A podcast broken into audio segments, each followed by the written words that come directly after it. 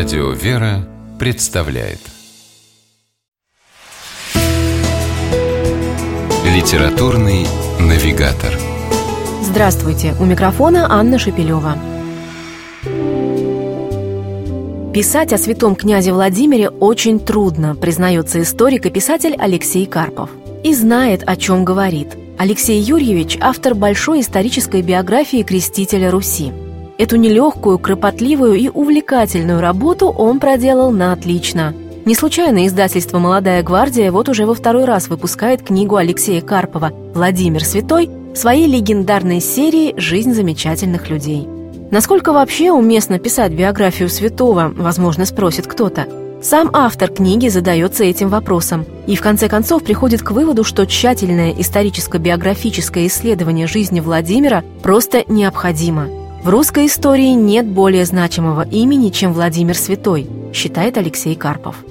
Автор кропотливо и скрупулезно работал с самыми разными источниками – и не только с известными, такими, например, как знаменитый Владимиров цикл, представляющий собой разные редакции жития князя, повесть временных лет монаха Нестора или феодосиевское слово о крещении Владимира.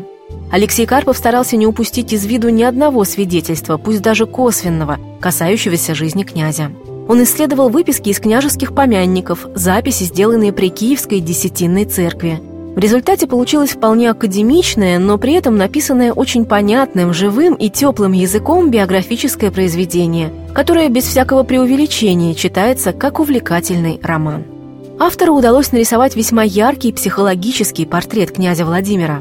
Человек в борьбе за власть, организовавший убийство собственного брата, язычник, не заботящийся о моральных принципах. Таким видит Владимира читатель в первой части книги – и с изумлением наблюдает за его внутренними переменами после принятия святого крещения. Теперь Владимир строит храмы, заботится о бедных, милостиво относится к врагам. Такой удивительный пример духовного преображения автор биографии князя называет одним из ярчайших за всю нашу историю. И когда читаешь об этом, появляется надежда на то, что и сегодня такое вполне возможно. По крайней мере, автор Алексей Карпов искренне надеется, что его книга «Владимир Святой» поможет по-новому увидеть грандиозную фигуру крестителя Руси и почувствовать, что прошлое гораздо ближе, чем кажется, и в дне сегодняшнем можно легко услышать его отголоски. С вами была программа «Литературный навигатор» и ее ведущая Анна Шапилева. Держитесь правильного литературного курса.